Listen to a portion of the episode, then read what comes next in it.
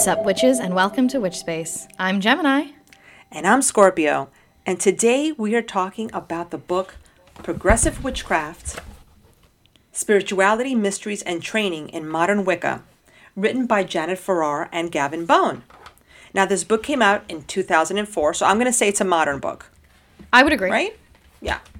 Um, and you probably already know, people listening to us, even if you haven't read anything by Janet Farrar, you should know the name because we did talk about her book with her first husband, Stuart Farrar, um, The Witch's Bible. Yes. And now this is a book that she wrote with her husband, Gavin Bone. So I think we've already talked about her, but um, she's written so many books. She has, she was initiated into Wicca with her first husband, and it was Alexandrian Wicca that they were initiated into. And Gavin Bone was initiated into witchcraft by Raymond Buckland, and it was the Saxon witchcraft tradition that he was initiated into.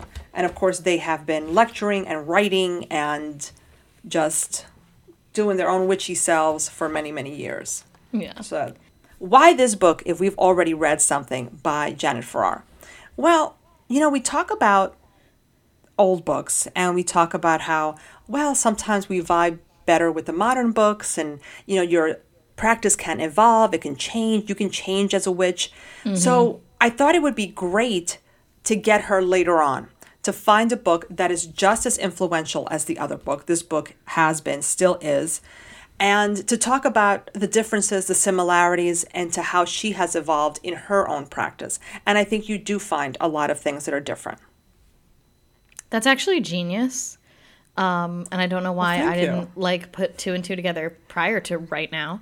But like that totally makes sense. We talk so much about like allowing yourself to grow and change, to do the work, to really like do what works for you.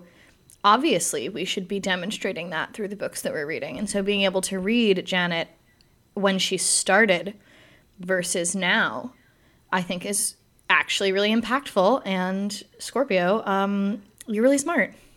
Well, thank you so much for that. Ew. So, um, there's a lot to this book. I feel like this is another meaty book. This is not a book you're just going to sit and read and go, oh, that was cute, and like toss Yeah. it. Not that any of the books are like that, but some are lighter. And I feel this one, they're going to talk about different things, but you really should be reading in the context of what does this mean to me, if that makes any sense. Yes, absolutely. So let's start with the quote. You know, I had so many quotes from the beginning. I, didn't know what to me choose. too. Also, I wrote down things, which is already impressive. Um, Wow. Yeah. Yeah. Well, I will tell you this. I also highlighted in this book. Shut up. I think we're rubbing off on each other. This is so great. This is growth. We're showing growth. Okay, so first, I thought that the first quote got me because the title, Progressive Witchcraft. So the term progressive. So they talk about what that means. So they mm-hmm. said the term progressive does not indicate a specific tradition, but a way of seeing the spiritual truths that underlie all nature based religions, especially the truth that they must be able to adapt if they would cater to the spiritual needs of the individual. I felt like not only did we get a definition of progressive or what progressive witchcraft is, but it's kind of like what we've been talking about this idea of adapting, this idea of what are your needs now as a witch in 2022 versus a witch in 20, sorry, 19, um, 50 or 1960, anything, right? Yeah. So the fact that that's what they started out with, that was on page 10, I was like, okay, that makes sense. Um, but then I also liked where they said witches challenge the status quo, not just within their own sphere of practice, practice, but also in the wider world. Oh, okay. Yes, let's do it. Okay. Let's go. Okay. First quote that I wrote down is that evolution is the core of this philosophy, witchcraft philosophy, whether the practitioners have realized it or not.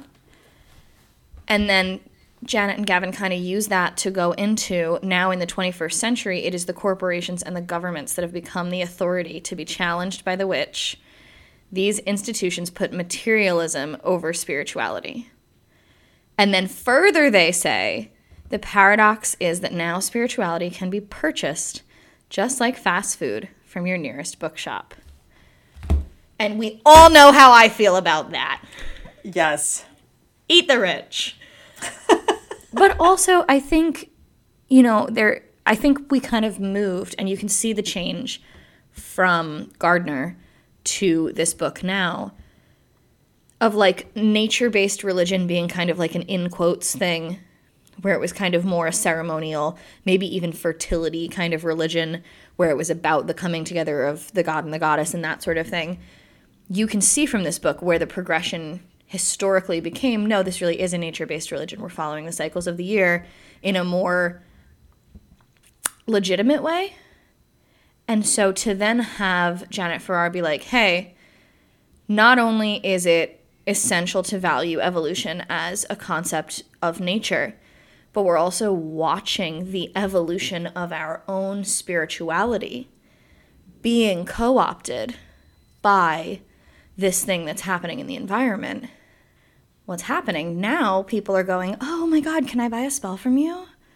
Oh my God, tell me all about crystals. Like, I want to use that without any kind of depth or nuance. And so the thing that's taking away from us is not another religion, but our own inability to treat our spirituality as a spirituality. Yes. In fact, one of the things they say in the book that this book is a quest for the spiritual experience that is yes. witchcraft. Um, and I think we've also talked about that that idea that, you know, how many crystals do you need to have? Right? Yes. Um, are you actually working with the 50 crystals that you spent all this money on that is also depleting the earth? Or no, are not. you honestly working with five? You know, yeah. and then it's it's cool to have those five. No one's saying don't buy crystals, but it's this idea of like how many decks that could also become very addictive. How many decks do you own? Why are you buying all these decks? Yeah. You know, if I'm perfectly honest, I own a lot of decks. I use the same ones. They're the ones that you honestly like. Do you the remember you yeah. when we first started talking about witchcraft, just you and me together? And I mm-hmm. made a comment about how I wasn't ever going to buy any more tarot decks because I didn't want to upset the one tarot deck that I had. And yes. I knew that if I started buying decks, I would never stop. And now I have started buying decks and I, I can't stop. Yeah. Like I, I knew better. I knew consciously in that moment that the right answer was just to continue practicing with the thing that I was emotionally and spiritually connected with. And instead, I went and bought a bunch of other tarot decks. Do I use half of them? No. But that's how capitalism works. Yes, and it's bad and I hate it. And it got it gave me brain worms.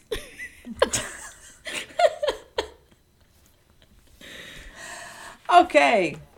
Um so,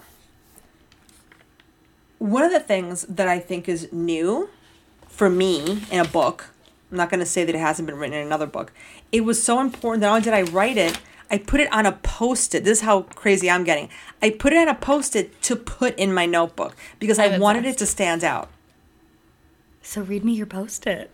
It says, and I don't even know what page this is on because now it's between pages 11 and 12, 13, sorry.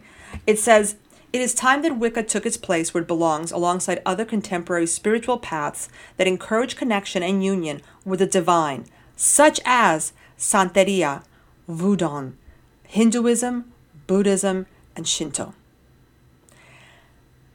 And when I saw that in a sentence, first of all, how nice is it to be part of the conversation? Yeah. How nice is it to see um, doesn't have to be all of the traditions that different magical people follow, but the fact that some of them are being pointed to. Yeah. And I think, and this could just be me with the people that I've spoken to, so I am not saying that all witches feel this way, but I feel that a lot of times, and we've said this, Wicca doesn't always acknowledge what they took from Preach. Hinduism or Buddhism.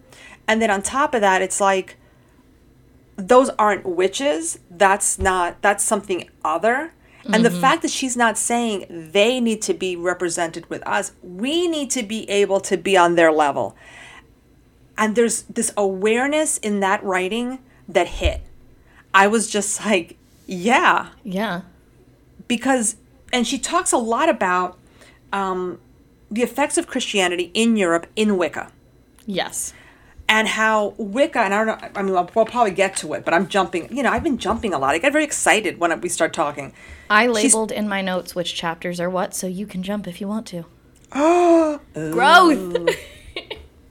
so but there's a part where she starts saying things about um, how something like the Yoruba religion um, Santeria, all these different practices in the Caribbean, because Christianity got there so much later, that if we examine these religions, we could see how Wicca may, might have developed had Christianity not gotten there. So not only is she giving validity, right? Because this is somebody who is, we're not going to say she's not one of the top people in Wicca because she is. She's one of the right? top people in Wicca for sure. So for someone like her to say, hey guys, guess what? You know what's a truer form of spiritual practice? If we look to see what came from the Caribbean. That to me, like I was doing little happy dances in my seat. It's nice to be recognized. It's Yeah. nice for somebody of such a claim, of such knowledge to say something like that. I think it's really interesting also. The first, I, the first like half of this book is kind of an anthropological look uh, back at how how Wicca and witchcraft spirituality is developed. But this book came out in 2004, and the idea that Janet and Gavin are talking about these um, these other spiritual paths as like partners, as teammates, we're just barely having these conversations now in 2022. So like when they said progressive witchcraft, they really said that with their chest. They Yeah. were like, "We're going to give you the history, but we're going to give it to you in a way that I don't think that we've read before. I don't even think, you know, I was obsessed with Drawing Down the Moon. I read Drawing Down the Moon over and over. I thought Margot Adler did an amazing job. But it's still very much about like white Wiccans in America. So for Janet and Gavin to really be like, yeah, I mean, here's the history, here's what happened, but also here's some context that you probably didn't have. It's, I remember even at the beginning of the book, I made a little note where I was like, I don't really trust anyone who writes a history at the beginning of their books anymore. And then probably 15 lines later, I was like eating my words because I think that this history is so, first of all, understandable, but so much more accurate than some of the stuff that we have consumed. And for me, like, yeah, you should read all the books from season one, but like maybe this is the book you start with. If you want to understand Wicca, maybe this is the book you start with. I'm thinking about that. Yes. Yes, but you know what? There's something about, and maybe I'm totally wrong in this. There's something about reading Gerald Gardner before somebody tells you anything about Gerald Gardner. There's something about That's fair. do you know what I mean? Before you start hearing, because I feel like in a lot of the other books, he's not seen in such a great light. And because I, I can't tell you how many times I probably should have counted that I've said on the podcast, okay, but we Yeah. still need to give props to Gerald Gardner. So I feel like before people get tainted with anything, read it first. And if you go, wait, what? Okay, now jump. Now Yeah. maybe read this book. But I, I still think we need to go back to the, to the first ones. And you know, she wasn't there with Gardner, but she wasn't that far later on. She was not that she was away. Yeah, initiated she ha- by They have the Alexander's- tea. yeah. In um, in chapter one, they have the tea about like Alexander's and how he actually got initiated and like all this stuff. It was great. I was very interested in like this background information also about I Gardner feel like and we've Sanders. seen this though. I feel like we've seen that somewhere else. Somebody it else felt exposed. more. It felt more. I was like, it felt more. I liked it. I don't know. It was great. So another thing that I like is when she's talking about um, the need, the underlying reason for a spiritual practitioner, and it was survival, Yeah. um, both physically as a healer and as a healer in a spiritual sense. And if this is going to survive, right? If this religion is going to survive, whatever form it takes, we need to adapt to that. But to Yeah. adapt to that, we need to know why we're here in the first place or why we were here in the first place. That's one thing I liked. I also liked, and of course, we've seen this before, but like you said, there's more. She talks about the origin, they talk about the origin of the word witch. Yes. Um, And they said, listen, it's wrong to say that it's just a purely Anglo Saxon tradition because that's where the word comes from. Yes. It's just that that's the word that came up because a witch, and I even put an arrow on this, is a modern descriptive word that crosses cultural barriers. And this is important to remember. Yeah. There is so much emphasis on get out of yourself for a little bit and look around to see where the magic is that I thought was really important. Um, what else do they talk about? I I really enjoyed. Okay, I'm gonna have a slight tangent about Christianity again because Yep. of who I am as Yep. a person. I Yep. loved the little section in chapter one about how the witch hunts were also kind of Catholic hunts, and that a lot of a lot of the problems that we have with Christianity actually come from Protestantism and that people who are Catholics are less likely to transition to. This is specifically European, right? Because America's a, a weird special case. But people from Catholic countries are, are less likely to transition to neo pagan religions because they've already got the ritualistic and sort of psycho spiritual aspects built into Catholicism. And you see in Europe, Protestant countries have a higher rate of conversion because people are missing out on that ritual, on that sort of spiritual connection. Um, because I do think a lot of the time, like, I think Protestantism did a really good job of basically convincing us that Catholicism did everything wrong when in reality a lot of our modern issues are coming from this like the protestant work ethic or like predetermination and all of these concepts that are deeply not catholic but are painful for the human soul and so we look for things that are allowing us to be more in touch with nature that are allowing us to be more in touch with like the the tickings of time the the idea of fate um, to kind of be like, yeah, no, I mean, Catholics definitely fucked up, but also the Protestants wanted to light them on fire too. You know, just a thought. We were all getting lit on fire back in the day in England. You know, the only experience that I have with a Catholic country would be Spain. And I know witches in Spain. And I also know this reluctance, this. And whenever I've asked them, it's the same thing. They get so much crap for Yeah. coming out as witches.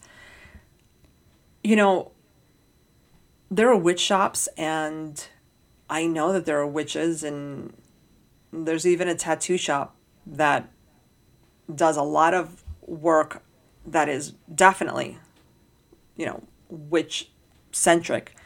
Um, I'm not sure how many of them are witches, but there's still this hesitancy because overall they're seen as charlatans, first of all. They just want your money.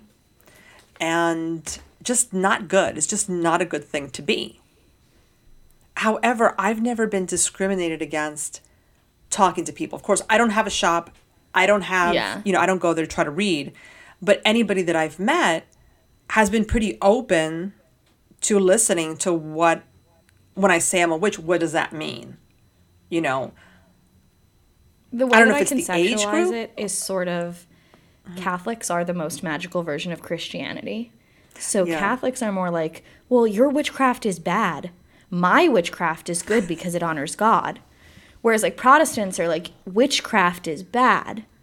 You Yeah. and the Catholics are bad for doing witchcraft. Like I, I can understand it better. You know what I mean? Like I'm used to other witches Yeah. being like, well, my witchcraft is better. Okay, Catholics, I get it. I understand where you're coming from. Yeah, that makes sense. The only thing that I found that, because she has a whole brief history, they have a whole brief history of Santeria and other religions. And um, the only thing they said was Santeria, they hid their gods in the saints. And Yeah. my understanding has always been that their gods can be reincarnated. Kind of like Zeus can take different forms. Well, so can these gods.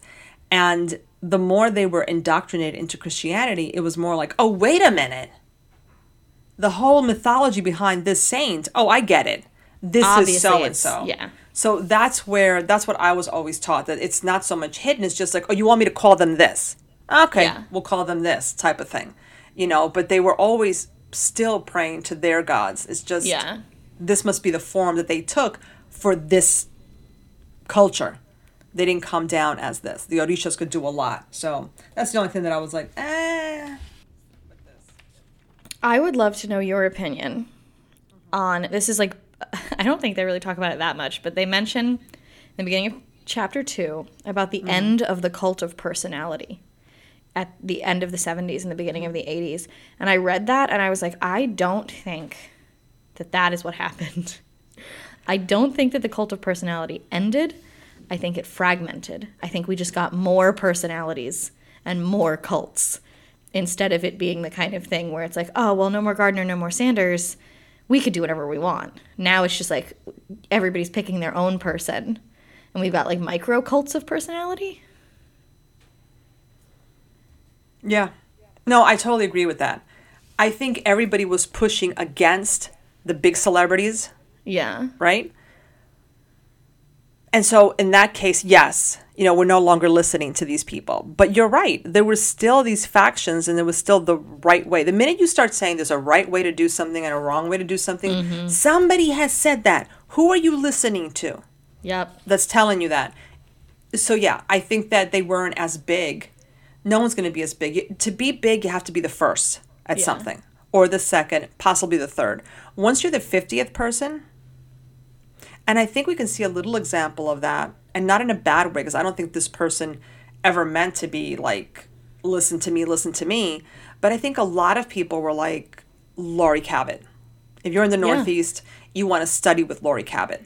Doesn't mean you shouldn't. Doesn't mean that she's not a witch worth studying under. Yeah. But why do you want to study under Laurie Cabot? You know what I mean? Like, do you know more about her? Like, you know, and they talk about this much later in the book when it comes to choosing somebody to study from. You know, you should really meet them. You should really not ask them the first time. Go to a couple of meetings, or in this case, would be a couple of classes with a person. Yeah. And stop the whole ooh, ah, who this person is, and just go, am I vibing with this person? Does this person make sense? So I agree with you. I think that's what we had little cults. And I think it only gets worse the more we use social media. Oh, absolutely. Because now we have those personalities. Listen, you know, I, I was telling my classes, I live for TikTok drama. Agreed. I love it because here's the thing. First of all, they're creators. They're creators. Listen, there are some of them that swear to God should have their own TV shows. They are Yeah. funny. They are acting. They're writing scripts. Yeah, these people to me are creators. I'm gonna say 90% of you are just people posting and people like what you post. You found a shtick. You do this and you shtick. just keep doing it and over and over and over. Yeah. and people follow you. Now you're calling yourself a creator, and then you start doing questionable things, and people bring you down, and your whole life is over. How about one, you have an actual life? Two, you treat social media like what it is a little bit of fun, yes. and you wouldn't have these big dramas. Um, I live for it. Like I sit here, I look at TikToks, the more drama. I may unfollow people, but I'll go back to see if they've posted anything else to see if they're miserable. Like And you I follow the funny. people who are like spilling the tea. So you don't have to watch the actual posts, but you just watch the yeah. No, absolutely. Exactly. So, mm. anyway, getting back to the book. There's something I wanted to mention, and now I don't know what it is.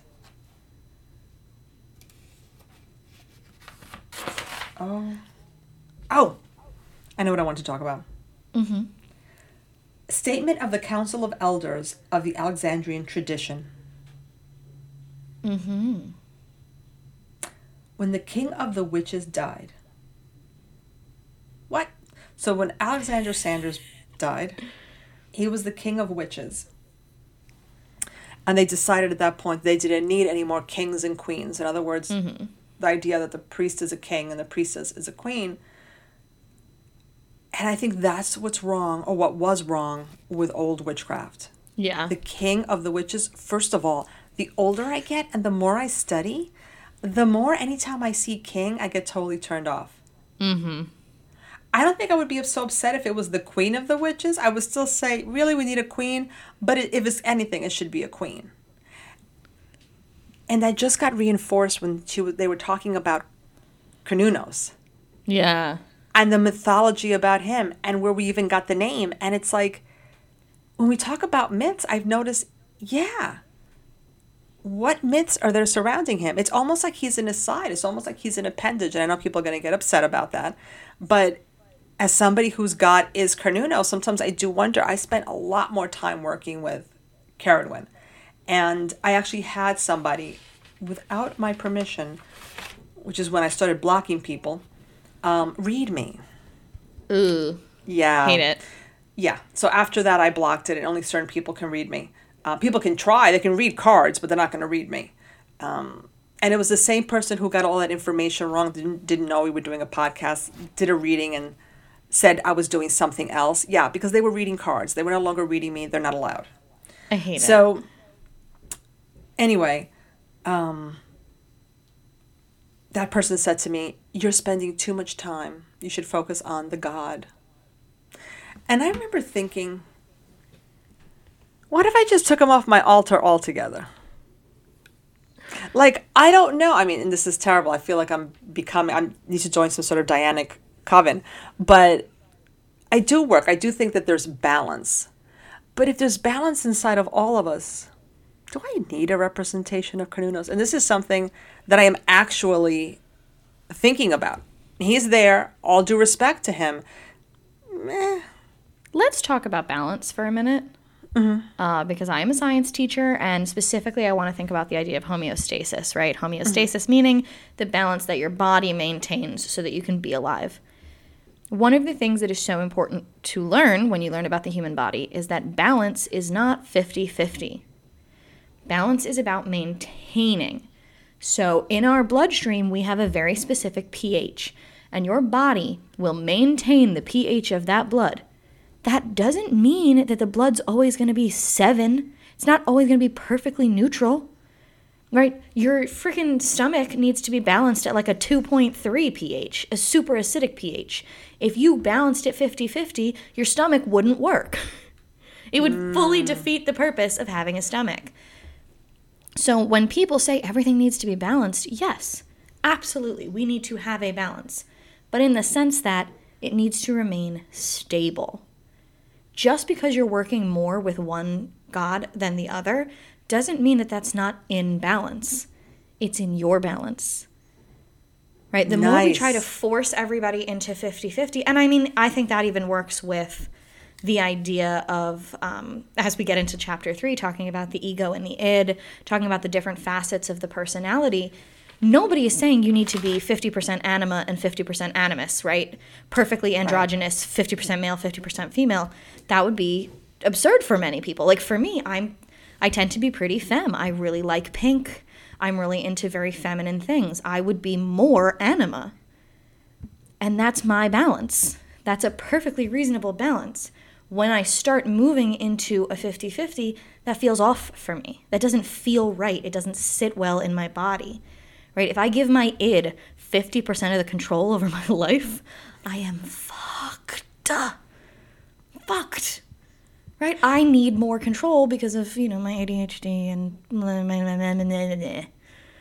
But that doesn't mean I'm not balanced. And I I think that that is a problem that the witchcraft community has, but I think it's a problem that the world has. That like we see balance in this very black and white concept, like a perfectly balanced scale. But that's not what balance is for a real person. It's not how homeostasis works. And that is perfect. I understood that. I like that. I go with that. Yes. Which, of course, brings us to chapter four, which is just the gods and the goddesses. Yes. I really did like the discussion on um Car Carni Karnayna. Is that how you would say the original? K A R N A Y N A, which is supposedly the original name of Cernunnos. I did not. Kn- I have never actually heard the like quote unquote original names of the gods from Wicca until right now. Normally, that was a thing that was like, this is a this is a mystery. Like you're not supposed to know it unless you're initiated. And in this book, they're like, yeah. So originally it was Aradia and Karnayna and then Karnayna became Cernunnos. And I was like, oh shit, am I supposed to know this? But more importantly, and the thing that blew my mind that I actually wrote, this blows my mind, that few writings exist to know how witches saw the gods. Yes. And it just never occurred to me, like, wait a minute. So you mean the way, and I know we have a little bit of it when we we read the book on Cerridwen and how people saw Cerridwen, how her progression into Yes. you know you know different aspects of religions, different religions. But even then, it didn't occur to me like, yeah, the people who were maybe not calling themselves witches, but were witches, and they were healers, and they were spiritual people. What was their relationship to deity?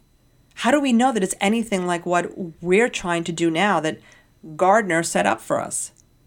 We don't know. Yeah. Which then opens the door to say, so your relationship could be anything. Yeah. But what does anything mean? What I like about that, well, first of all, it's scary. The idea of, wait a minute, I could do anything is scary because then, oh, what's the right thing to do? Again, with the Yep. right, quote unquote, right thing to do. And the other thing is just, all of a sudden, the onus is on us then for everything, not just a Yeah. couple of things. Every, what are you doing in general? Because you read in a book that you should do blank. Why are you doing it? yeah. And if I think if we think about it too long, we'll never do anything. We'll never even get to ritual because we'll be so stuck on this. But it's not a bad thing to ponder and read more of. I also do not know what chapter this is in. I think we might have gone past it. Mm. But do we want to discuss the tenets of progressive witchcraft? Yes, that was chapter two, I believe. Because I Yeah. printed them out because I Oh. knew they were important. Right? Like, who posted. am I?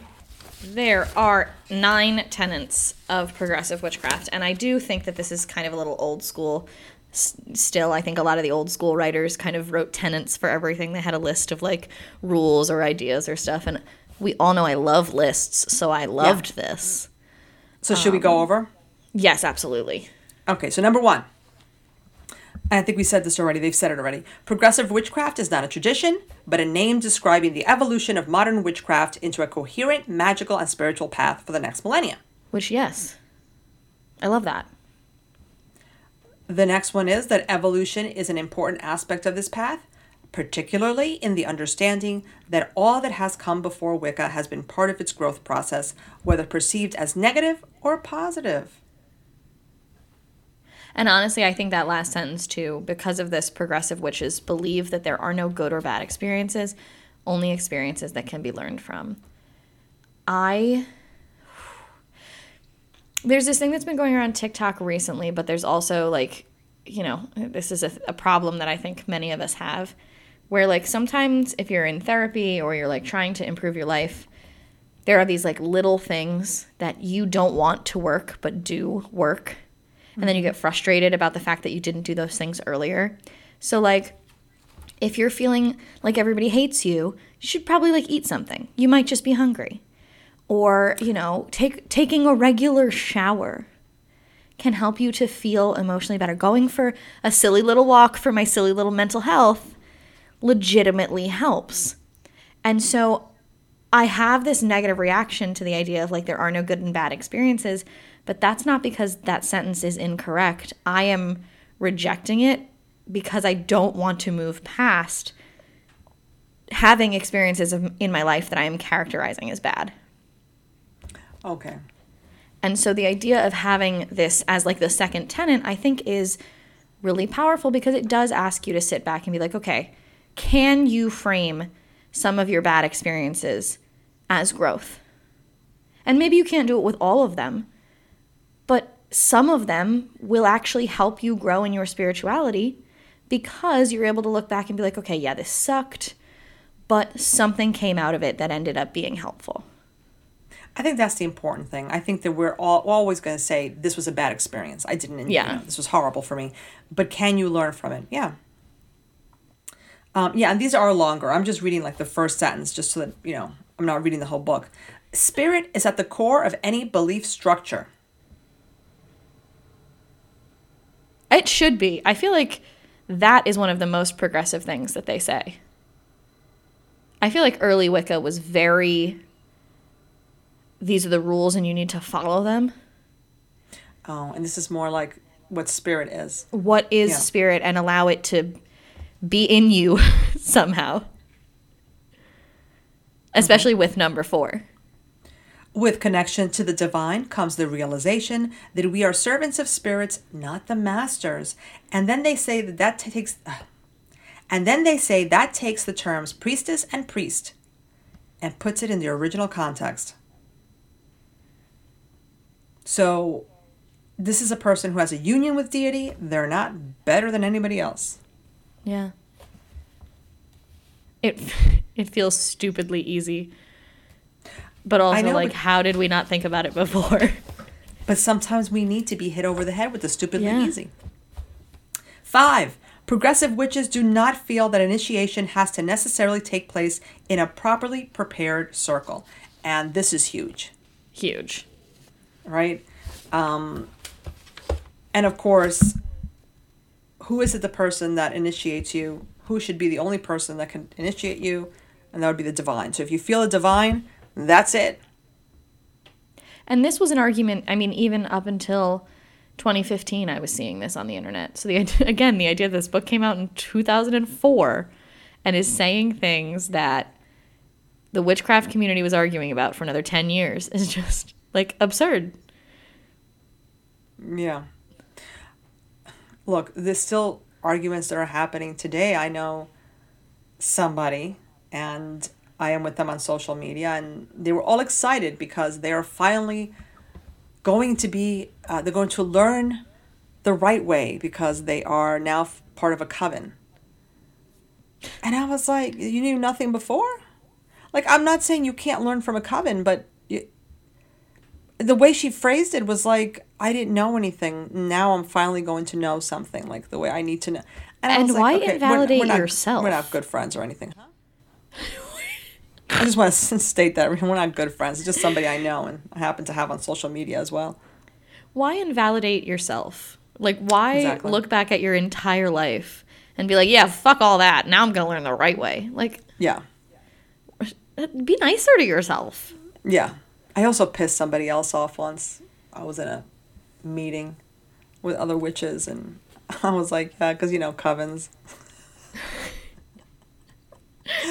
and she was like, I am very proud of the degree that I got and blah blah blah. I want to mail her this book now. Dead ass. I mean, Yeah, maybe up? don't. That feels like a little I'm petty, kidding. I'm not going to. but I'm just saying, like, we'll get to the degrees in a second. But, you know, I was just sitting there, like, uh, okay. And and it's so ooh, it's weird how these things flow so perfectly together because that ties right into tenant number 6. Although much can be learned from books and from word of mouth, informal or informal teaching situations, progressive witches know that Wicca is a mystery, mystery tradition and that experienced knowledge is the most important form of spiritual growth. Ah, so you gotta do some work. You can't just. I You don't have know. to actually experience shit. Ooh, is that spiritual? It's spiritual bypassing. It's choosing to focus on learning the content of spirituality instead of actually experiencing the spirituality. Ooh. I hate it. Why weren't you with me at this meeting? Because I know she felt like she put me in my place, and I was just like, whatever. Like, this is the room that I'm in. Like, go ahead. Number seven, like all true spiritual paths, it is essential to have a firm ethical and moral base. You know, I agree with this. I would love to have a conversation at some point Uh oh. just about ethics in general because I do still think that there's like a subset of people who are like, if you don't have a religion, why don't you just murder and rape everybody? It's like, um, because I don't want to. Like I have I have morals and ethics because I'm a decent human being. Yeah. Like, and I, I because realistically, most of the ethics and morality from every religion and spiritual path that we have possibly studied, they're all pretty much the same. Like, don't treat people like shit. Yeah. It's not that hard. Well, it can be. It can get complicated. Right? And in fact, they even say it the idea of being a priest or a priestess, you know, with power comes corruption. Yeah. So, how are you taking, even if you're not part of a coven, if you're going to start calling yourself a priestess of blank, um, what does that mean? How are you treating people? Are you maybe not treating them well because you think you have the right because you're doing the quote mm-hmm. unquote right thing? Do you know what I mean? So I think this is a big discussion in a future podcast. Number eight For sure. spirit is seen as an immanent as immanent in nature with its many faces and of course they talk about taoism and the ideas of yin and yang wicca god and goddess so that was kind of interesting That is another bigger conversation that I would love to have about polarity yeah because I do think we're moving into like a post polarity world. yes Right? I think like gender wise, we're moving into not just a binary. We're moving into um, I think people being more conscious of like light versus dark and Right. what that can mean um, socio ethnically. But I think that we've even oh God, I forgot where we read this. We were talking about how um, life and death aren't opposites. Death can't Yeah. happen without life. Li- death is a part of the life cycle. It's all one cycle. It's not Yes. opposite of. It's just part of it. Yeah, definitely would like to have a podcast about polarity versus cycles in witchcraft. And just like that, we now have a long list for season five, and we're not even halfway done with season four. okay, Oh, goodness. I'm just a little afraid. Okay, because I feel like we're gonna we're gonna run out of things for season five, and we'll be planning season six, and God knows where we'll be. So nine, those who follow the path of progressive witchcraft seek that which is best for all, both from nature and from themselves. And good and evil are recognized as human concepts. I love that. Yeah. I, So those are the tenants. they're good. They're good shit. I see a very clear pathway between this book and sort of moving into like eco Wicca and green Wicca and environmental um, witchcraft. Like there's a really clear delineation or like evolution, I guess, of how these historically. Because you can see the ways in which giving a shit about nature in a really genuine way sort of frame progressive witchcraft. Mm-hmm. You're making a face like you're having a, a big thought. No, I'm just thinking about the progressive coven because we started talking about covens, and that's the next chapter. That is fair. So one of the things that first hit me is the word coven does not go back further than the Middle Ages. Everybody wants to pretend like witchcraft is like a billion years old, and it's just not. It's not. And then I think about other spiritual practices. And I know somebody may say, well, that's not Wicca. Well, no, it's not Wicca. But they brought it up first. Um, you do have ideas of an inner court and outer court when you're talking about different traditions and different witchcraft practices or spiritual practices, magical pathways. But the idea of coven, I feel, is something that I don't know. I think it gets a bad rap. Like when I hear people saying things like, you know, when you're in a santeri, when you're in a santero, first you could be somebody who is kind of practicing at home, and you go to somebody who is a priest, and you speak to them, and they go on your behalf to speak to the orishas, and then of course, then you can become a santero. They can, you know, do a ceremony to bajar el santo. And then after that, right, it keeps going. So you definitely have different things you can be initiated into, and you can keep keep growing. And you have people that are more more studied than others, or more have Yeah. experienced more than others. But there's not never this sense of I don't know, like when I hear coven, the whole idea of like it's got to be 13 members and it's got to be, you know, Yeah. man, woman, man, woman, you know, and all this thing. Like there's there's not that at least in my experience, if there is a practice like that, I would like to hear it. But in my experience, it hasn't been like that. Are you ready? I don't know. But You're yes. not, but we're gonna do it anyway. Okay. Coven is bad, actually, uh, is the title of this speech. One of the things that they talk about, Gavin and Janet, at the beginning of the book is how um, how lineage worked, right? And how there was this big argument about um, who was initiated by who, and you know who who's the king of witches, and Gardnerians don't fuck with Alexandrians, and Buckland is creating his own special thing, and they this like stuck in my head really poignantly. They mention like some covens in America, an Alexandrian coven might be more similar to the Gardnerian one next door than to the Alexandrian coven it split from in another state. And the problem with coven is that it was an attempt to create community, but the built in hierarchy prevented a real community dynamic. It became a school. And Coven, I think, overwhelmingly, because of its history, becomes a school. It becomes, there's, you know, even if it's not a traditional coven, there's two or three people at the top who know everything. And then there's some people who are like asking questions or like trying to get involved. And so you end up with the master witches and the baby witches. And I think there's definitely been a movement recently in the last 10 years or so for covens to just be like, oh, these are my friends. But even then, I think that it's it's still a hierarchy. It's just now that cult of personality.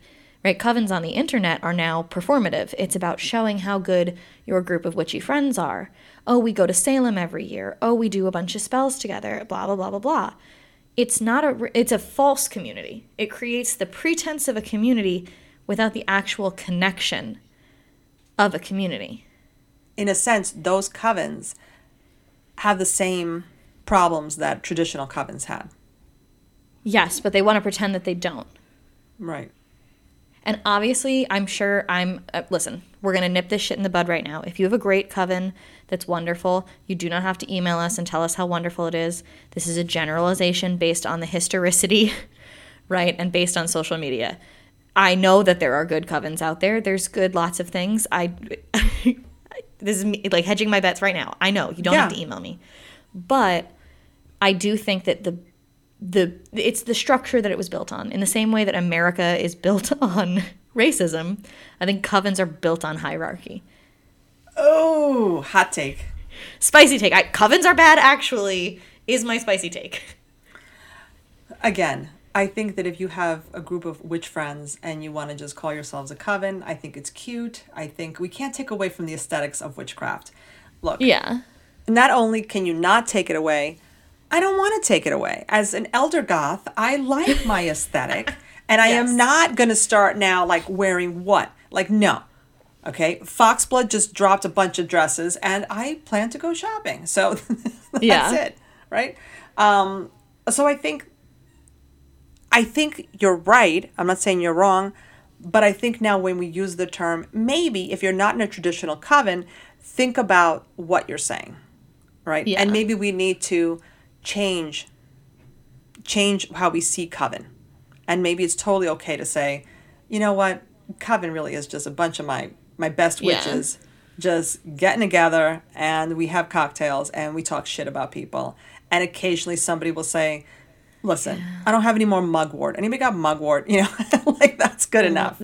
we need to get together and have more cocktails is what that just was we need to have more cocktails I can tell you right now, one of the Scorpios, if she ever listened to the podcast, podcast would hear this and go, "Yes, I'm driving over." so you know i actually about. we are jumping around and i'm sorry Yeah. for this but i have a i have a question Yeah, 'Cause we can now that i around. Dropped my spicy take i feel like this is a less spicy take so people will be less mad about this take Okay, go ahead. One of the things from the intro that Janet and Gavin say is that part of moving into progressive witchcraft might be changing those who call themselves witches. So basically, redefining witchcraft in a way that will actively remove some of the people who are calling themselves witches. And I wanted to know what your take on that was. Well, you're asking me how I feel about that? Yep. I hate you. I just told the entire internet that I think covens are a bad thing, so you're good. Listen, um, just like just like we have too many people buying crystals for absolutely no reason, I feel like we have too many people who are like, I'm a witch. I don't think this is going to remove people. I think people who are stuck in their ways are stuck in their ways. Yeah. I think it's up to people who are truly searching. And you can be searching at any point in life. Like I said, I am constantly searching. I feel like I know nothing, right? Which is why I like to read these books and, and talk about things. Um, I think if you're searching, you don't have a problem with this. But I think if what you want are the aesthetics, if what you want is to be able to just walk around and call yourself a witch, yeah, I think that it's time for people to just stop. I think progressive witchcraft is a great way that this is going to not only grow, but grow in a, in a positive direction to include more people, which is like we were saying, if Coven is too, you know, um, shut off and you can't really include people, it's not inclusive, then progressive witchcraft is the way we're going to get more inclusive. Even though they Yeah. also talk about covens in a positive way. So it's not like it can't be positive, but it needs to change.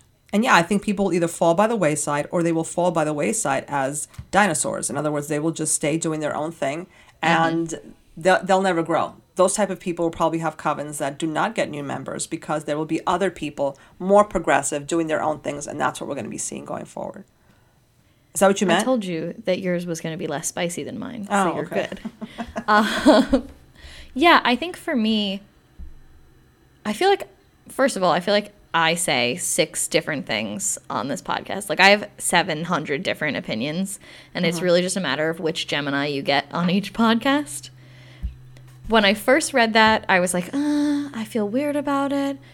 But then they talk uh, in the book about Starhawk and the idea of power over versus power um, within. And I kind of think that that is sort of the vibe that progressive witchcraft is going towards. That, like, when they say we need to change who's calling themselves a witch, the people who are doing it because they want power over, are you a witch?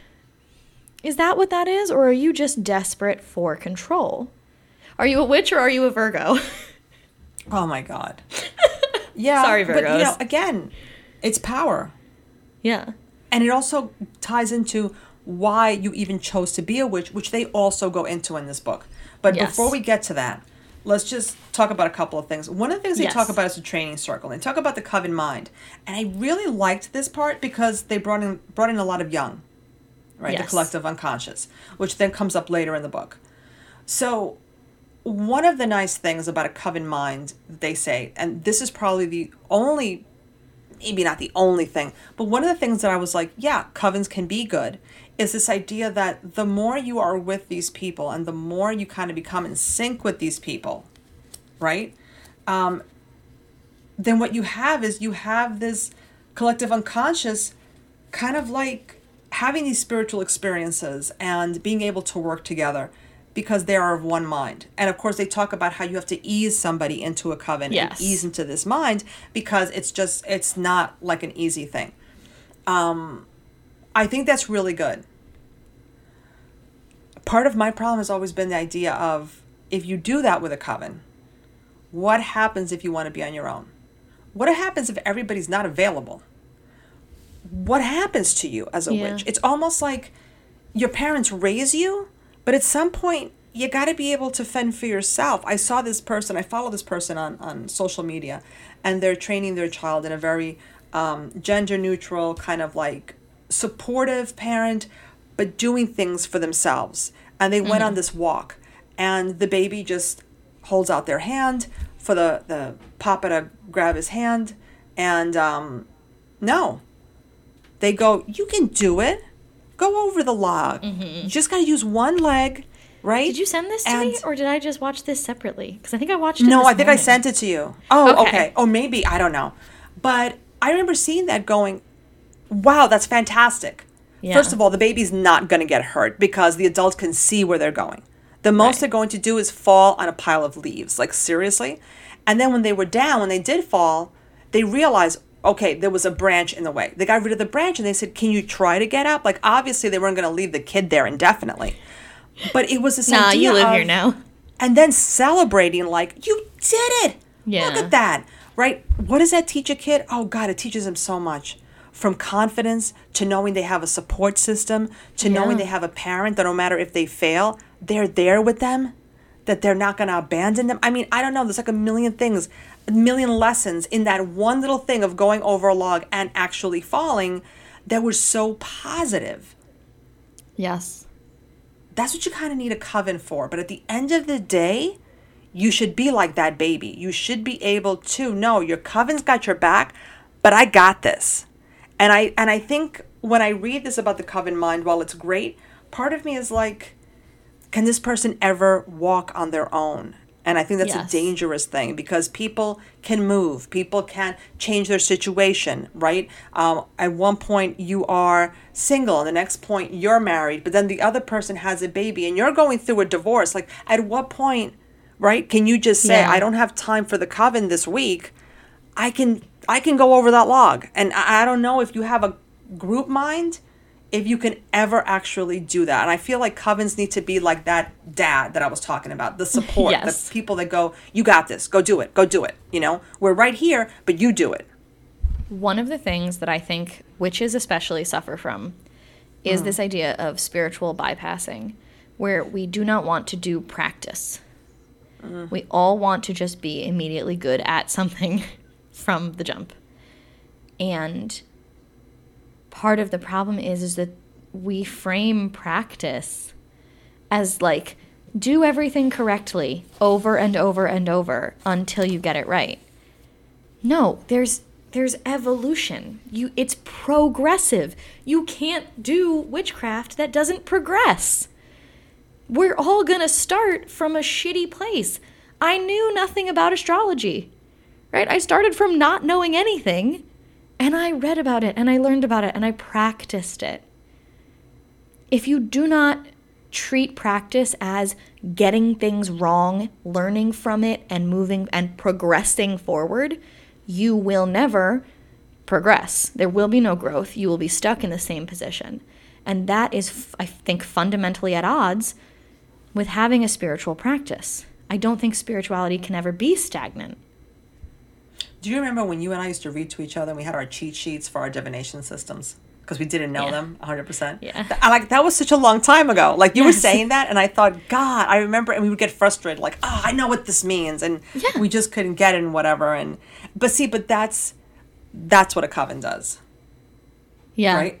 Like you got this. Now you do this. You know, they talk about okay, so they talk about creating a coven mind, and I just want to mention some of these things, right? A name that identifies the coven's personality. As a which space? Which spacey Space for fuck. witches. Yeah. Uh, coven deities, symbols specific to the coven, magical items given at initiation, robes and cloaks, creation of the coven's own rituals, use of energy work, secrecy, and the measure. And I'm looking at all this going, oh my God, symbols specific to the coven, magical items given at initiation. It's a lot. This this is a lot. This is if I want this, I will become a Freemason. It's church. It's church. And like, Yeah. not that I don't, I, I get it. I understand the appeal of church. I don't want to do it. I need some. I need everything to be really low stakes. everything needs to be the lowest of keys. And that's a segue into the next thing, which is chapter six, making the witch.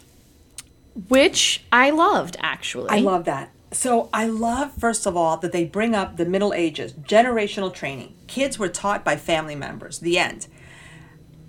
We go through all this now, but when you think about it, that's how kids were. That's how people knew things. There was Yeah. somebody in the family showing you stuff.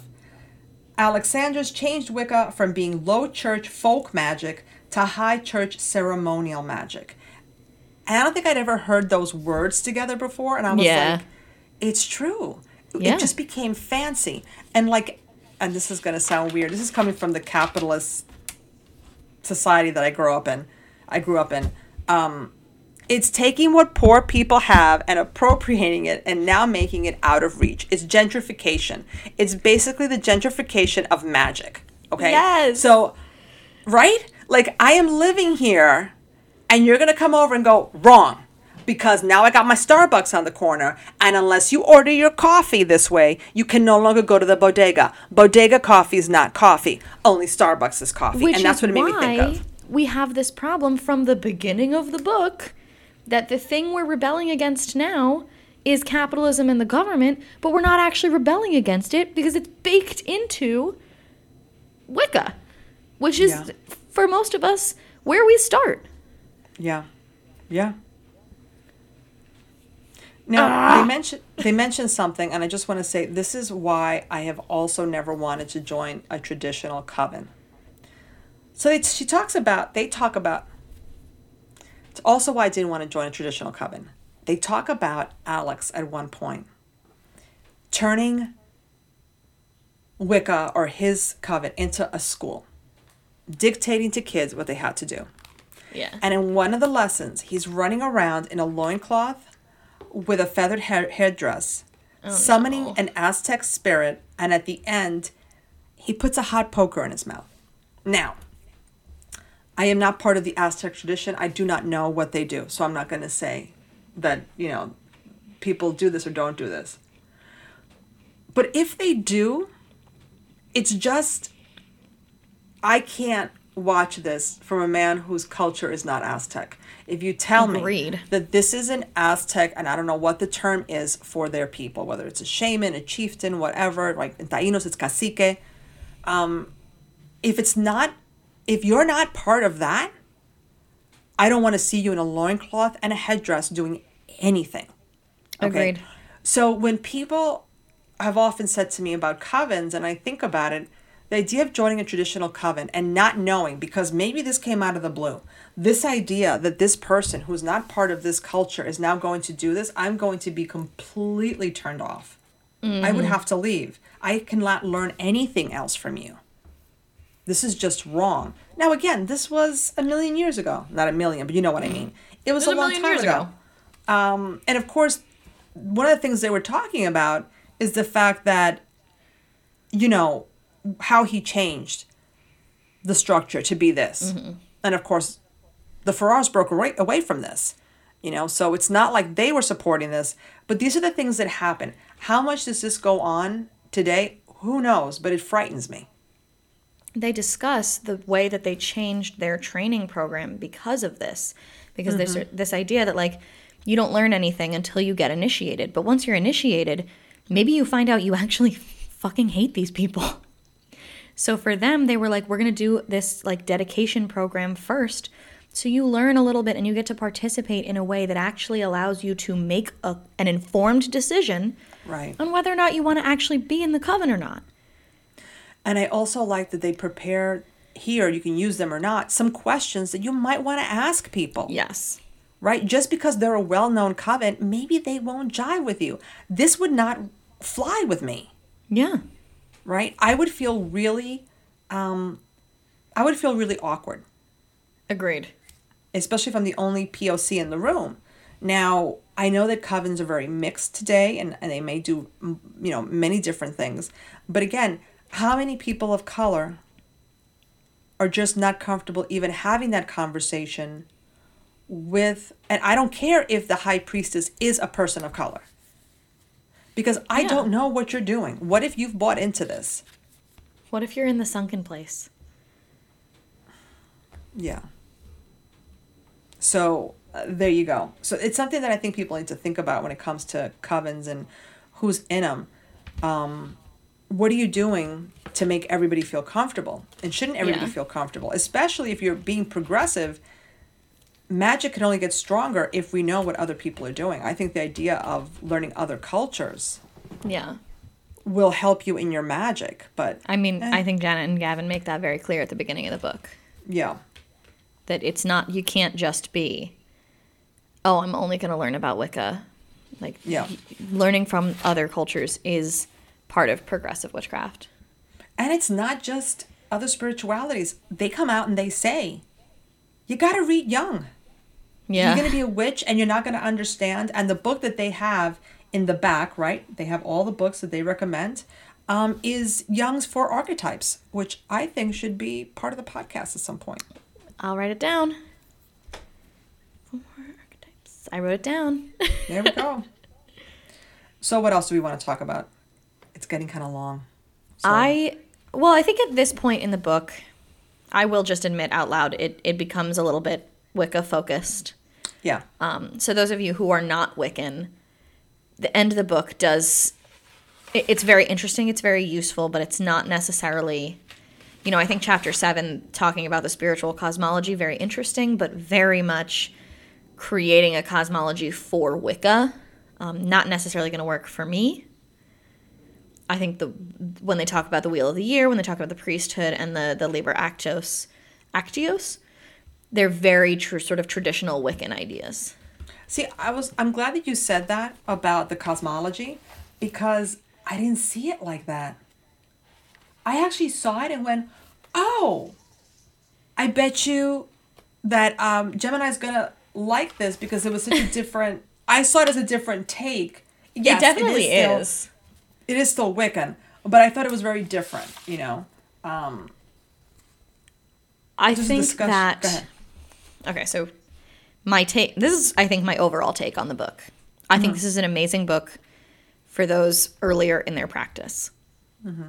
I think that if I if it were ten years ago, I would be reading that cosmology and I would be like, I'm keeping this. But because I've had so, I've had so long, I've been a witch for so long. because I've had so many years of like really working and creating the the path that I now follow, it's sort of like this is really cool, it's very interesting, it doesn't fit with my practice. It is very cool. I do think people should read it. Like it's a very interesting and I think novel take, um, turning Yggdrasil, the tree of the worlds from Norse mythology, um, and combining it with some other ideals to sort of create what feels very Wiccan in the concept of cosmology. Um, it's the kind of thing that I would like include in a fantasy novel. Like I think it's it's innovative, but unfortunately, I'm an old woman now, and I don't uh, I don't change. Well, as an older woman, you're an old woman, then I'm I'm decrepit. Um, I want to tell you something about this. Here's a hot take from Scorpio. Spicy take. Let's go. And I'm not saying I'm doing this, I'm actively looking for anything because I am not. But after reading this book and seeing the idea of what a progressive witchcraft coven could be, if people can come to this with different traditions and they're going to be listened to, because they talk about different ways where like people are voted in, it's democratic, it's all these different things. I wouldn't be opposed to being part of a coven, a traditional coven. I swear to God. Um, but there are different reasons people become witches, and I'm going to read them real fast. The need for explanation of psychic or occult experiences, teenage rebellion, coven, working with like minded folks, need healing, the wounded healer syndrome. Mine would be coven, right? Working with like minded folks. I I'm not tired of it, but it's kind of weird being somebody who I don't just practice one thing, right? Yeah. Um, my Wicca is influenced by other things. My other things are influenced by Wicca. So if I ever met people who were like, yeah, you know, I'm Santera, but I'm also Wiccan, or I'm also, you know, it doesn't have to be Taino, it could be a di- different um, practice. And I also incorporate this. I think those would be people that I could learn from. I think those would be people that um, I would love to be the starting out person. I'm not even looking for degrees. I would love it if I didn't have degrees, but I also understand why they said degrees were needed. Right? Yeah. Degrees are not to show you that you're better than somebody, but to show that you have an understanding of things. And they made that clear. Again, if there was a coven like that, and of course covens don't come up to people and say, "Hey, do you want to join?" But they also say that when the time is right, the pupil finds the right person. Will it ever happen? It may. Am I looking for it? Absolutely not. I feel like I'm out there in the world. If there is a coven like that, I will eventually stumble upon them and then I will see and and see if I want to do it. But I do feel sometimes, you know, and they've said it, it's hard to learn everything on your own or with just Yeah. a few people, you know, or you know, um and again, I have learned from people. It's not like everything I learned has been from books, but I've never had that type of structure of a group of people at the same time doing mm-hmm. something. So yeah, so yeah, I'm putting that out into the universe. It may happen, it may not. If it happens, I will let everybody on the podcast know. We will I definitely do an episode about Right? it. Yeah, for I sure. I still have I have my main witches, but would I ever do a a, a traditional coven? Who knows? I'm open. After reading this, after reading this, I can honestly say, people really if you're looking for a coven, think about it. I think this is a good book to read in the beginning for that reason too. If you're Yeah. looking for a coven, really take to heart what they're saying about covens and take to heart Yes. about first of all, what do you think about progressive witchcraft? You're like, no, no, no, no, no, this is all like, this is ridiculous, and that's fine. Then you go with a traditional coven. But if you're looking at this and going, yeah, man, this clicks, then it's time people start moving in that direction. Yeah. You know, that's how you're going to build community too. Because they're very It inclusive in this. Honestly, frustrating to me that this book is like not more well known. Yeah. Well, one of the reasons why we need to read it, which is why we've talked about it today. Yeah. Hopefully, people will read this book. I think people need to read it. I would love to have people read this and really tell us what they think about this or their journey. Like, this is a book that I really hope people, if you're out there listening, please, if you read it or you've read it, I really want to know what you think. Yeah. You know, the future of witchcraft, because the world's going to hell in a handbasket. So, where do where do we fit in all this? So, what you might have noticed if you follow us on our Instagram is that I was gone for a period of time. Um, and we kind of revealed on July 1st that I had been on maternity leave. And I know everybody has a lot of questions, and um, we do want to let you know there will be a dedicated baby episode coming up, I believe, in August. I think so. Yeah, yeah. It's gonna be part one of the summer podcasts. Perfect. So you guys will hear all about it then. Um, definitely follow us on Instagram if you want the day to day updates, because that's really where we're sort of showing you our lives. Um, but because I was on maternity leave, we did record some of these podcasts in advance. And this podcast, we felt like we needed to come back and continue the discussion after some very upsetting changes to the way that our country is run. and uh, the political climate of said country. So, Scorpio, what does being a progressive witch mean for us, witch space and witches in general, when we're faced with something like this? Well, you know, it's it's funny because you mentioned now that we had been off for a while because we had recorded a bunch of episodes, and one of the reasons I'm kind of glad that we came on this is I feel so much time has gone by, and people might be wondering, like, don't they care? You know, especially if they don't follow us on Instagram, um, because Yeah. I did make a statement as soon as um, the overturning of Roe v. Wade happened. What does it mean to be progressive witches or for witch space? Me personally, I think it's about really paying attention to the conversation that's being had, right? Whether it's with other witches or whether it's, you know, on the news, pay attention to the words they're using. And maybe that's the English teacher in me that's coming out right now. But really pay attention to what they're saying because there are people who have pretty much come out and actually used the word witch when it comes to women. You know, around the time that that happened, the bewitched statue in Salem was defaced. Now, they said that it was somebody who was just, you know, kind of crazy and didn't mean anything. But then the week later, the Satanic Temple, somebody set fire to that, and luckily it's okay. Okay, they caught both people, and one of them was crazy, one of them wasn't. I don't buy it. I think that it's dangerous times right now. I think that um, to be progressive, look, I'm not going back in the broom closet. Like that's just not a thing that's going to happen for me. Um, you know, but I think it is about paying attention to the conversation, take people seriously, take people at their word. If you're hearing people talking anti um, uterus, because this is more than just a cis woman's issue, if you're hearing somebody talk anti uterus, if you're hearing somebody talk anti woman, if you're hearing somebody talk anti trans, if you're hearing somebody talk anti witch, take them at their word and we have to fight.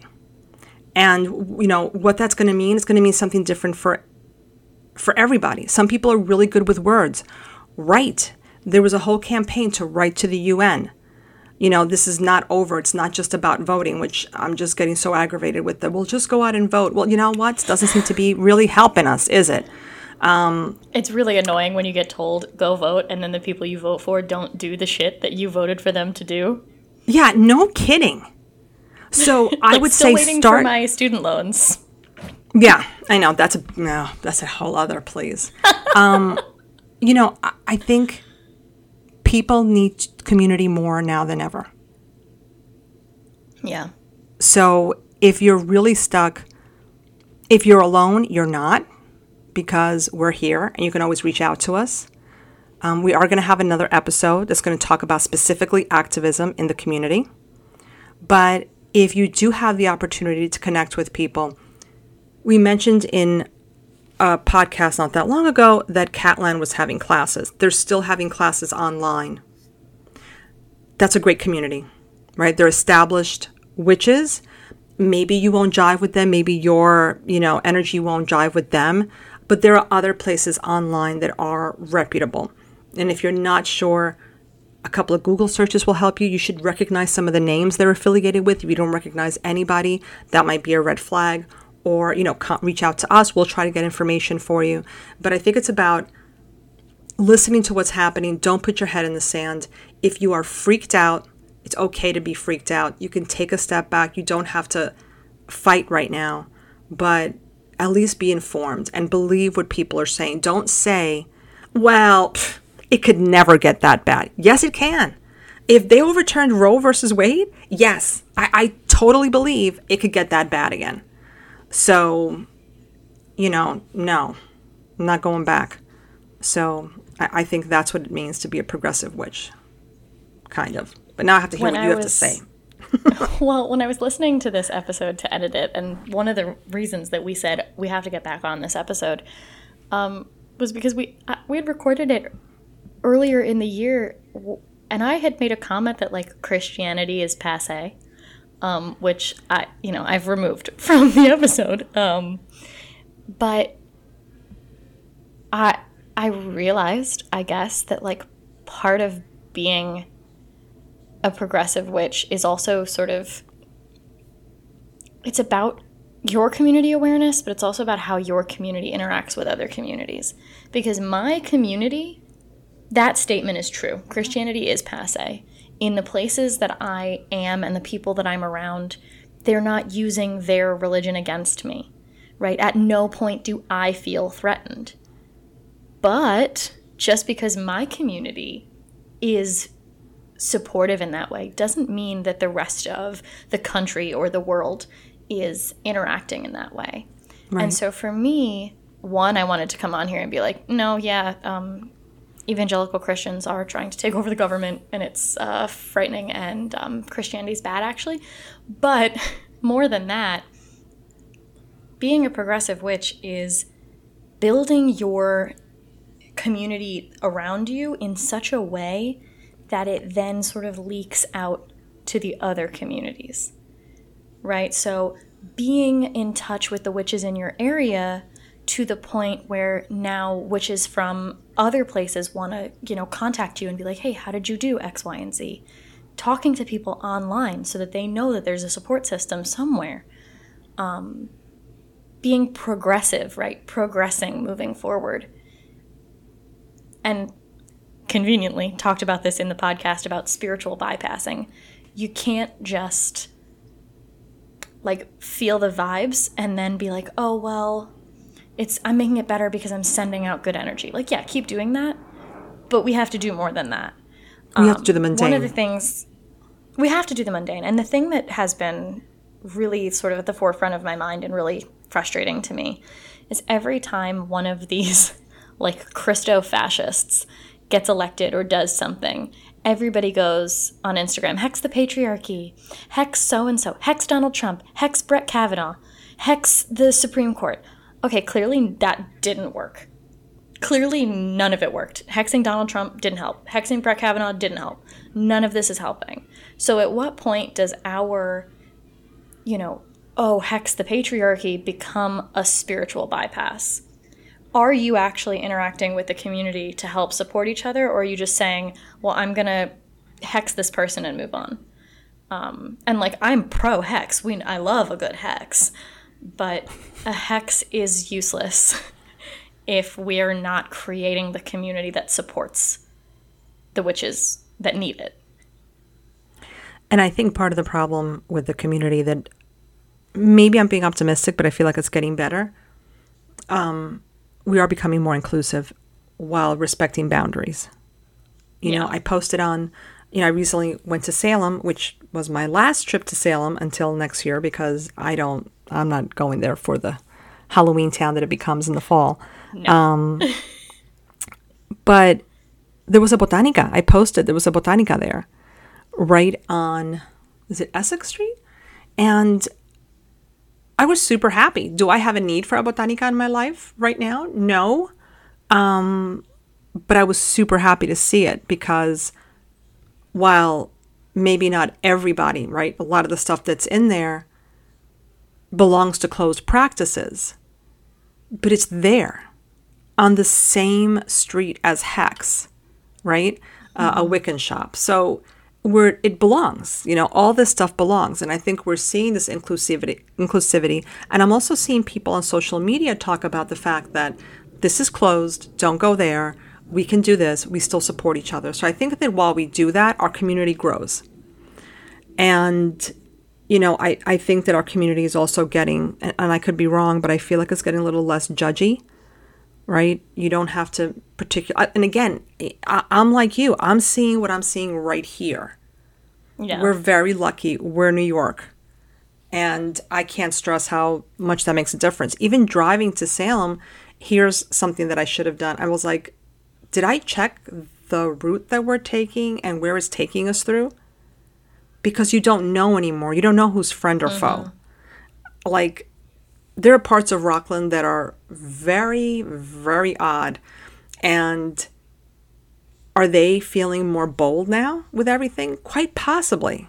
So I'm not even saying that there oh, aren't pockets in New York. Like a little bit, a yeah. little bit upstate, it's Kentucky. They have straight up Confederate flags flying on the back of their cars, which doesn't yeah. make any sense because, bro, you were never part of the Confederacy.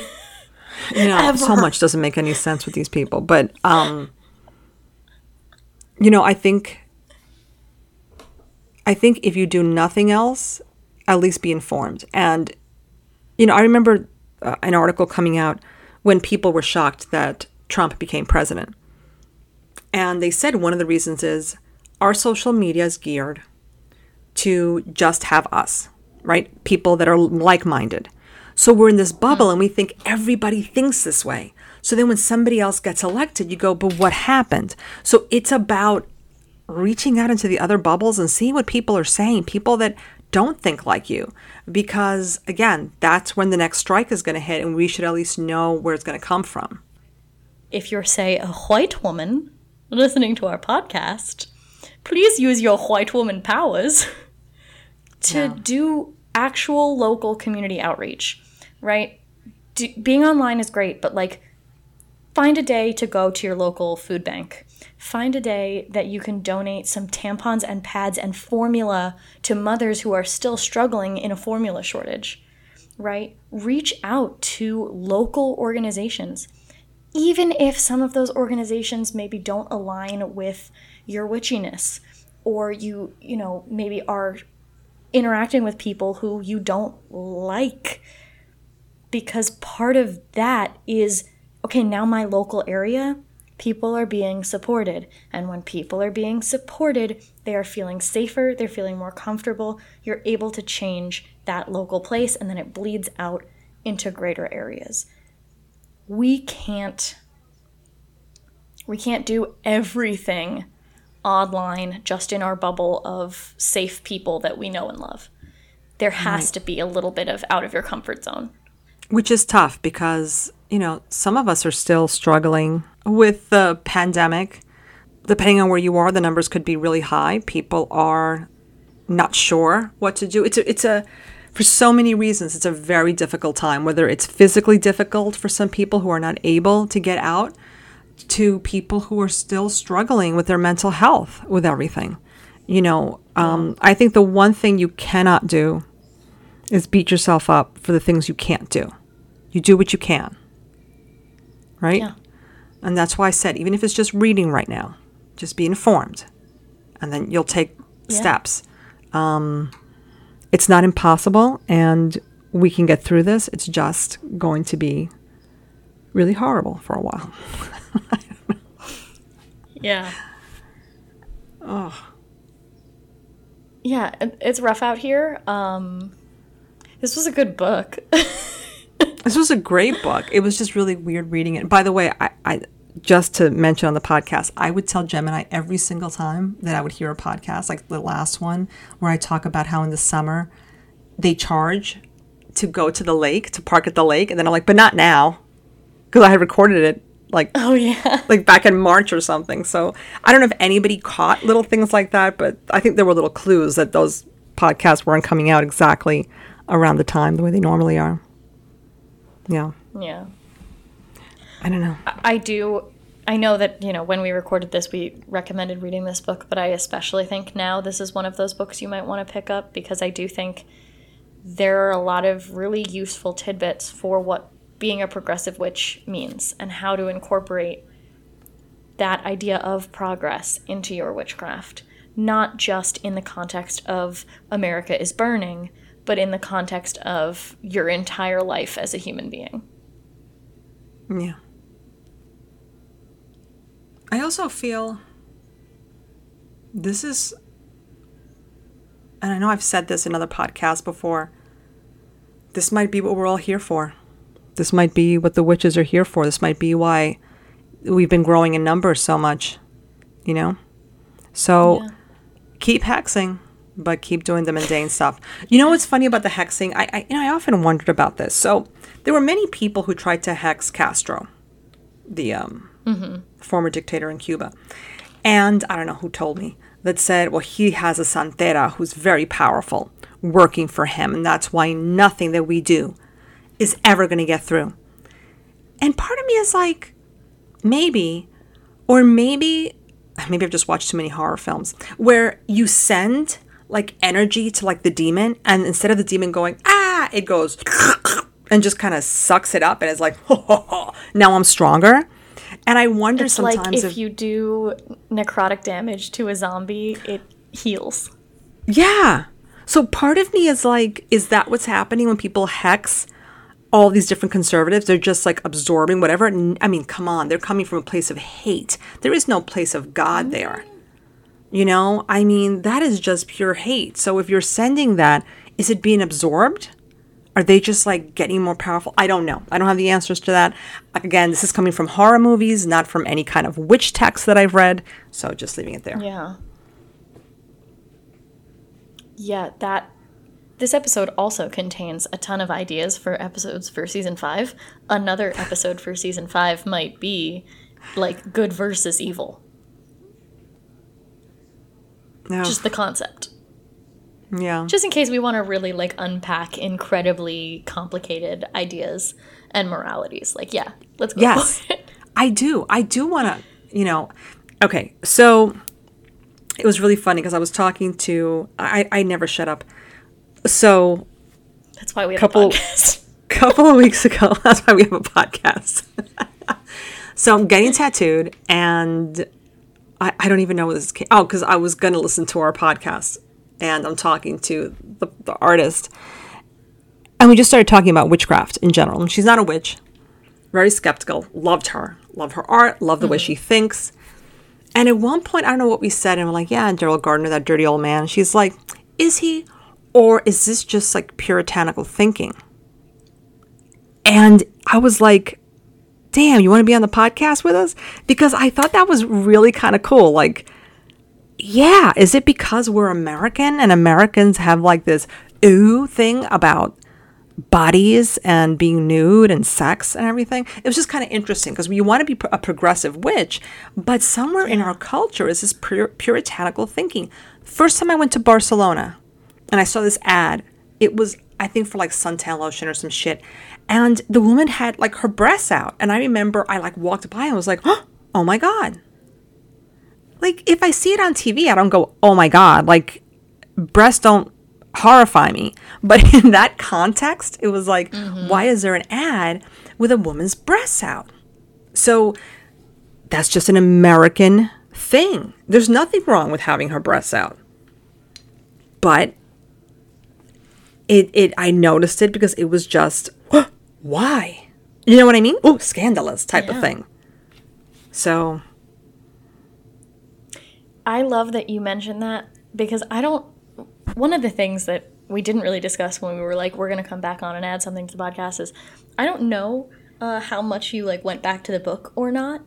Um, but in the book, they talk about like how Protestantism fucked with the development of uh, paganism. And I mentioned in the podcast, Protestantism is sort of the root of our problems in America because the Puritans were religious extremists right? Like in Germany, they're taught religious extremists left England to go start life in America. But we talk about them as just like, oh yeah, they just wanted freedom of religion. Why can't we have it now then? If that's what we're founded on, why can't we have it now? I saw this um I think I sent it to you. Newspaper article. I just sent you like the little clip or whatever and it said that these um in Florida for a school football game since now you can have prayer in school that the satanic group wants to like lead a satanic prayer and I'm like go forth and enjoy yourselves and you know um this is going to be interesting how it plays out. Yeah. Yeah. I'm very interested to see um, wh- where the Satanic Temple does lawsuits because I know it's happening since that's Yeah. like canonically their whole shtick. Oh, It's it's gonna be interesting to know what states and and whether or not they come to fruition. Listen, I have been saying for years to my AP Lit class, and I don't know if I've ever said it to my research class, but in English, because all these kids were in honors classes, they read a lot of mythology, Greek mythology. So before the test, I always said, Who are we sacrificing to Zeus?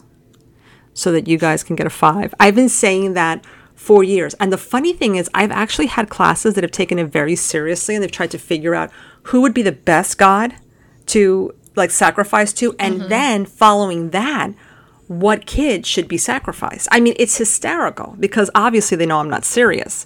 But um, It's Athena, I- and she doesn't want a kid. Obviously. well, that's always been my joke in, in the classes. And now I'm thinking, oh God.